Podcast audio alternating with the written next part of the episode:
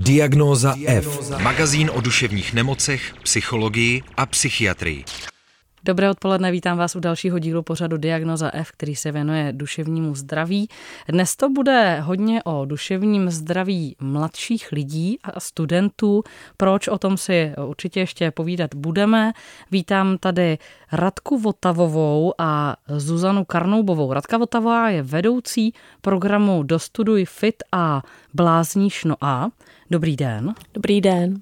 A Zuzana Karnoubová je psycholožka z téhož programu a ještě dodávám, že tedy ten program patří pod organizaci Focus Praha. Dobrý den. Dobrý den. Tak, trošku jsem nakousla, že dnes to bude o duševním zdraví mladých lidí, tak se ptám jako první proč. Proč eh, je to téma pro vás? Eh, znamená to, že mezi mladými lidmi je eh, duševních onemocnění více? Tak eh, my v našem projektu, programu Dostuduj Fit, se setkáváme s tím, že eh, v poslední mm, roce nebo dvou eh, opravdu narůstá počet mladých lidí, kteří vyhledávají pomoc psychologů nebo psychoterapeutů.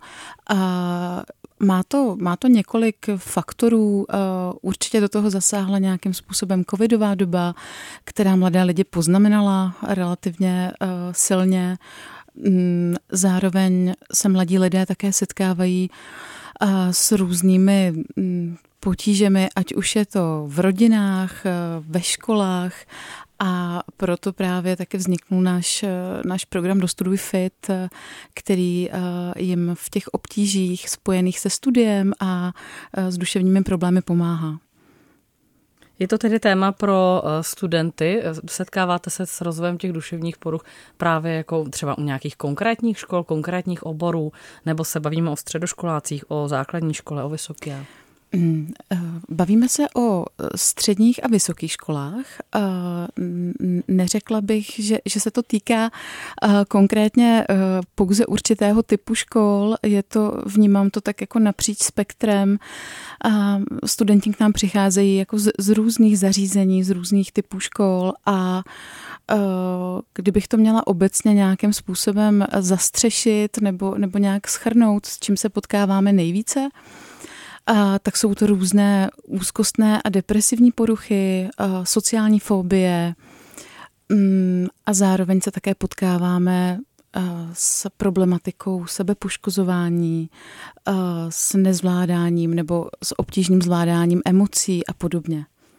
Trošku se nabízí otázka, jestli ta dnešní generace, ty dnešní v úzovkách mladí, jestli jsou jako citlivější, anebo jestli doba je pro ně těžší, anebo jestli právě protože se třeba o duševních nemocech více mluví, tak proto, proto častěji přicházejí? Já myslím, že jste moc hezky vyjmenovala eh, všechny faktory, s kterými se já potkávám. A ještě bych tomu doplnila nebo když se budeme bavit o tom, eh, proč eh, mají dneš, eh, mladí lidé v dnešní době více duševních potíží nebo zažívají více nějaké psychické nepohody, tak je to, tak se bavíme o multifaktoriální záležitosti. Není to jenom jedna věc. Ještě bych to doplnila o to, že já se často setkávám také s tím, že problémem jsou nefunkční nebo patchworkové rodiny, kdy ty rodiny jsou neúplné, děti jsou třeba ve střídavé péči a zažívají také spoustu stresu a tlaků právě z těchto důvodů, takže to k tomu taky přispívá. Ale určitý tlak doby uh, hrozně moc možností a takový, takové jako nevědění, kam se vlastně vrtnout, co se s tím životem vlastně počít, je také v dnešní době uh, hodně, hodně běžné, hodně přítomné. Suzana Karnoubová mluví v diagnoze F o tom, proč přibývá duševních nemocí mezi mladými lidmi. A tak si říkám, jestli právě tohle to byl důvod, proč jste se rozhodli uh, rozjet právě tenhle ten program. Obracím se na vedoucí Radku Votavovou. No, ono to v současné době tak jako graduje po té postcovidové, jako, nebo v té postcovidové době, nebo tím, jak, co vlastně všechno nám covid přinesl ale uh, my jsme třeba s preventivním programem a destigmatizačním programem Bláznišno A začali už v roce 2005 u nás. On je to původně německý program, my jsme od nich získali licenci, tam ho vymysleli novináři, kteří vlastně to se rozhodli udělat nějaký PR téhle problematice a vycházeli z té zkušenosti, že vlastně duševní onemocnění z nějakých 85% vzniká v době, kdy se mladí lidé vlastně dostávají do toho věku uh, puberty, protože to je velmi jako bouřlivé období, kdy lidi, mladí lidi musí prostě zvládnout, najít svoji identitu, musí se nějak najít svůj sebeobráz, musí, musí vlastně přijít na to, kdo jsou. A to všechno v těch jako bouřlivých hormonálních dobách takže zažívají nějaký jako první lásky, první zklamání, zažívají první třeba odloučení od rodiny, je to třeba, že se stěhují někam za studiem, bydlí na internátech a to všechno vlastně dohromady velmi často přispívá jako nějaký spouštěcí faktory k tomu, že propukne duševní onemocnění, pokud u toho člověka je nějaká dispozice.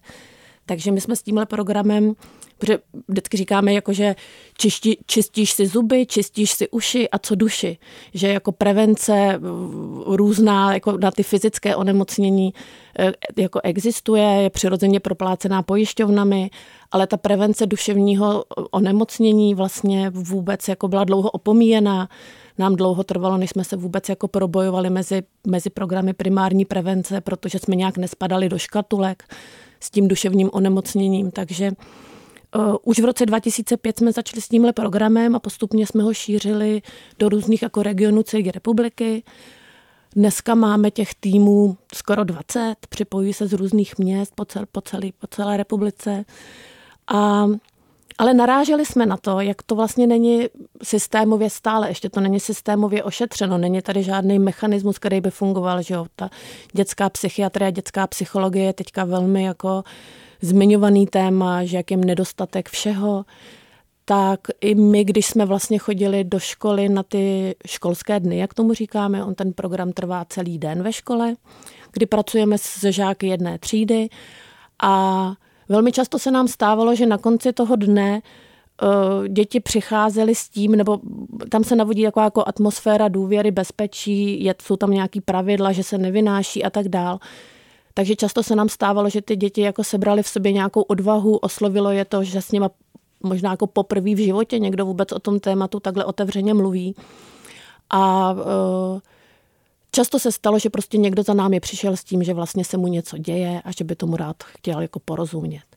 A my jsme neměli žádnou návaznost. My jsme jim mohli v Praze doporučit Centrum krizové intervence v Bohnicích nebo RIAPS nebo něco takového, ale Fokus vlastně nabízel služby 18+, plus, takže tohle to pro ty středoškoláky nebylo.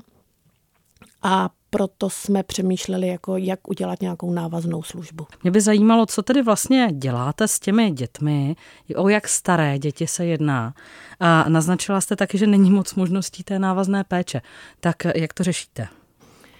Tak, eh, já začnu tím, o jak staré děti se jedná, protože my jsme v tuhle chvíli lehce limitovaný tím, že jsme, a tady učiním zadost eh, povinné publicitě, my jsme v současné době financovaný z evropských grantů operačního programu Zaměstnanost a ten nám dovoluje pracovat s studenty ve věku 16+, plus, a ještě máme tu podmínku, že musí buď to bydlet nebo studovat v Praze. Takže eh, to je zatím limit, který máme do června roku 23, ale chystáme se potom uh, přibrat i mladší studenty, protože víme, že je to potřeba a už teď se nám ozývají. Uh, Pardon, mě by zajímalo, eh, lidé, kterým je 16, se u vás na programu dostávají poprvé do kontaktu s tématem duševních nemocí? Není to pozdě? Já měla pocit, že, že to, to téma už je opravdu jako všude, že se o něm docela mluví. No, Ti, co k nám přicházejí, se s tím tématem do, do, do kontaktu poprvé nedostávají. Jsou to většinou lidé, kteří už jako vědí, že se něco děje a řada našich klientů si myslím, že už má za sebou nějaký pokusy jeden náš student dobře říkal, máme již několik omylů za sebou, tak snad to tentokrát vyjde. Ale třeba v tom programu Bláznišno A, tam, se, tam, tam, tam chodíme už vlastně i do... On je původně určený pro střední školy, je tak postavený, je prostě tam, probíhají tam takové diskuze, které jsou určený pro ty žáky nebo studenty, který už jako vlastně nějak rozumově umí ty témata uchopit tím způsobem, kterým se tam o, o tom s nimi bavíme. Nicméně eh, děti jsou eh, chytřejší, vzdělanější, informovanější, takže začínáme chodit už i na základní školy. Zatím jsme byli v deváté třídě, nejníž. v Ostravě naši kolegové zkoušeli sedmou třídu, ale bylo to ve Valdorské škole, kde jsme vycházeli z toho, že vlastně tam jsou děti zvyklí na jiný systém výuky, že jsou zvyklí pracovat ve skupinách, jsou zvyklí pracovat na projektech. Takže jsme to riskli a mělo to úspěch. Takže nějaký náznak, ho s lehkou modifikací můžeme nabízet i níž, už máme a rádi bychom.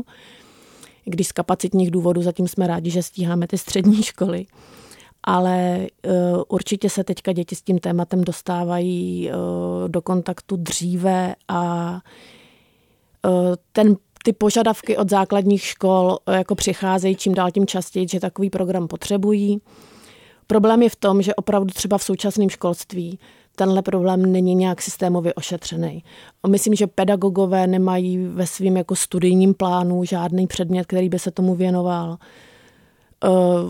v rámci běžné výuky, v rámci běžných osnov není eh, nic takového zařazený.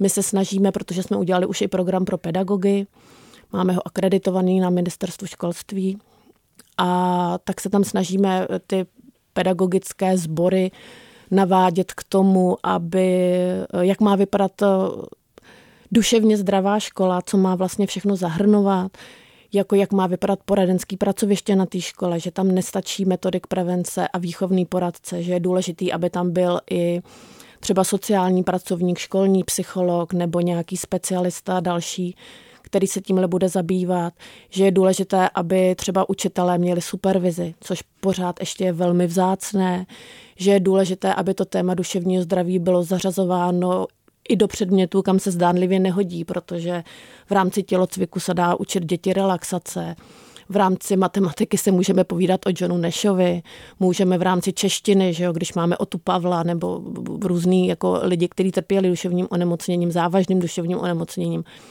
aby se tam vlastně to téma vnášelo. Těch, těch děti znají, my z těch programů víme, že děti znají spoustu umělců, kteří v duševním onemocněním trpí a přesto jsou to lidi, kteří eh, významně ovlivňují společenský život a, a jsou pro nás nějakým způsobem přínosní. Tak a když vám do tohohle programu přijde někdo, kdo si říká, a to je téma pro mě, já bych o tom asi potřeboval, nebo potřebovala někde mluvit. Vy už jste ale naznačila, že těch možností, kam ty lidi můžete odeslat, eh, vlastně nemáte mnoho. Nemáme, nemáme. Eh, většinou jsou všude velký, jako dlouhý čekací doby. Což teda náš program, já vždycky říkám, když uh, všichni jako uh, naříkají, že je málo psychiatrů a málo psychologů a všichni musí dlouho čekat, tak my jsme trošku řešením, protože my tu čekací dobu můžeme vyplnit alespoň nějakou, třeba Zuzka nabízí nějaký individuální psychoterapie, krátkodobější, ale je to prostě na nějakou tu překlenovací dobu pro ty studenty důležitá věc. Naši case managery, my jim říkáme v tom programu průvodci, se můžou vlastně dlouhodobě jako dodávat těm studentům individuální podporu, můžou se s nimi scházet, můžou jim pomáhat s komunikací, jak ve škole s pedagogy, můžou jim pomáhat nastavovat individuální plány nebo různá podpůrná opatření, můžou vlastně s nimi být v kontaktu do té doby, než se najde třeba psycholog na pojišťovnu nebo nějaká jiná další odborná pomoc. Já bych to možná doplnila. Eh, Radka to říká velmi, velmi hezky, velmi dobře. Já ten náš program nebo to naše centrum taky vnímám tak, eh, že, že poskytuje takovou, eh, takový do, dobrý útočiště pro lidi, kteří tuší, že něco potřebují, že něco není v pořádku, že se prostě v té škole a, a ten problém může zasahovat i mimo školu, s něčím jako potkávají, oni jsou tím znejištění, znervóznění a výhodou našeho centra je, že k nám, že k nám přicházejí a my, my vlastně to, o co se snažíme, nejenom, nejenom já sama za sebe, ale i mý kolegové, že se snažíme vlastně rozklíčovat ten problém a, a nastavit co nejefektivnější eh, pomoc a podporu pro toho, pro toho jednotlivého studenta. Jo, takže někdy to může být o tom, že uh, velkou výhodou je, že může využívat spoustu služeb přímo u nás a jak už Radka zmínila, vlastně nějaké jako konzultace s psychologem neboli se mnou, můžou chodit do podpůrné skupiny. Teď v budoucnu budou moct využít také DBT program, který vlastně se budeme, teď budeme nově zavádět můžou využít služeb vlastně peer konzultanta, který, který je taky u součástí našeho týmu. Takže vlastně u nás dostávají takové komplexní nebo můžou dostat komplexní portfolio služeb, které mají pod jednou střechou. Jo? A pokud posoudíme, že, že je potřeba, aby třeba absolvovali nějaké jako specializovanější vyšetření, nebo že by bylo fajn to doplnit uh, nějakou medikací a tudíž návštěvou psychiatra, tak jim ta doporučení dáváme a, a rovnou je směřujeme do těch či o něch pracovišť. Takže oni vlastně jsou ušetření toho, že, že tu pomoc nemusí vlastně hledat sami, protože pro mnoho lidí a obzvlášť pro mladé lidi je to, je to dosti jako nepřehledné. Jo? Neví, kam se obrátit, neví, jako co do toho Google zadat a, a kam, kam dojít nebo kam zavolat. Zaznělo tady, že nějaký ten mladý člověk říká, už máme za sebou několik omylů. Co to znamená? Co si pod tím představit? Znamená to, že ten člověk už nějakým způsobem jako se snažil najít řešení a nedařilo se mu to? To je možná otázka asi na vás, Zuzko. Uh-huh. Uh, tak já od, od našich uh, studentů nebo klientů mám, mám takovou zkušenost, že uh, tím omylem často myslí třeba hospitalizaci, jo?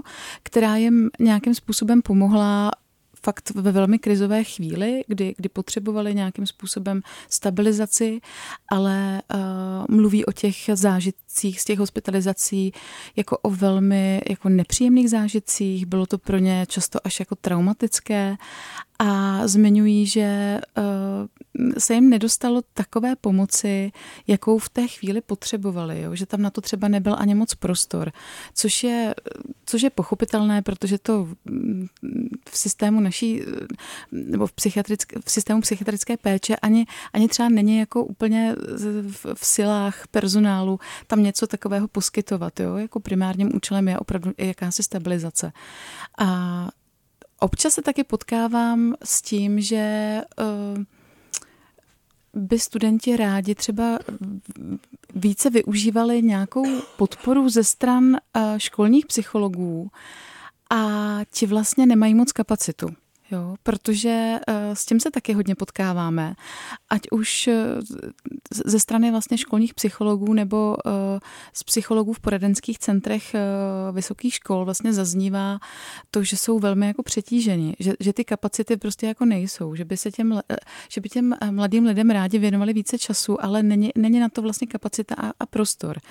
Takže um, často jsme pro ně eh, pracovištěm, kde vlastně zažívají nějakou komplexní péči a, a využívají třeba více, více těch eh, služeb, které, které my nabízíme.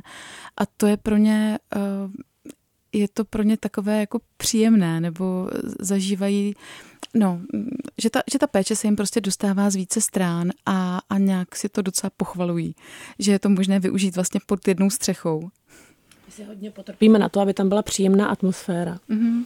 A na té atmosféře vlastně přijímající uh, stavíme, takže já přímo s klientama nepracuju, ale vždycky tam sedím někde u stolu u počítače a píšu si tam nějaké ty svoje administrativní blbosti. A, uh, ale vidím, jak tam přicházejí, jak se navzájem jako zdraví, jak se vítají, jak vlastně snad se jako i těší na to, že se tam jdou popovídat a je to opravdu moc hezký vidět. Že je to taková, tako, taková jako, taky pro ně taky jako doupátko, kde jim jako bude dobře. Vy jste obě dvě dámy z Fokusu Praha. Máte nějaké zprávy o jiných regionech, jestli tam nějaké podobné služby jsou dostupné, a nebo, nebo jsme si to tady uvařili v Praze a, a ostatní regiony pláčí? No, Tahle ta naše služba Dostuduj Fit vychází z metody podporovaného vzdělávání.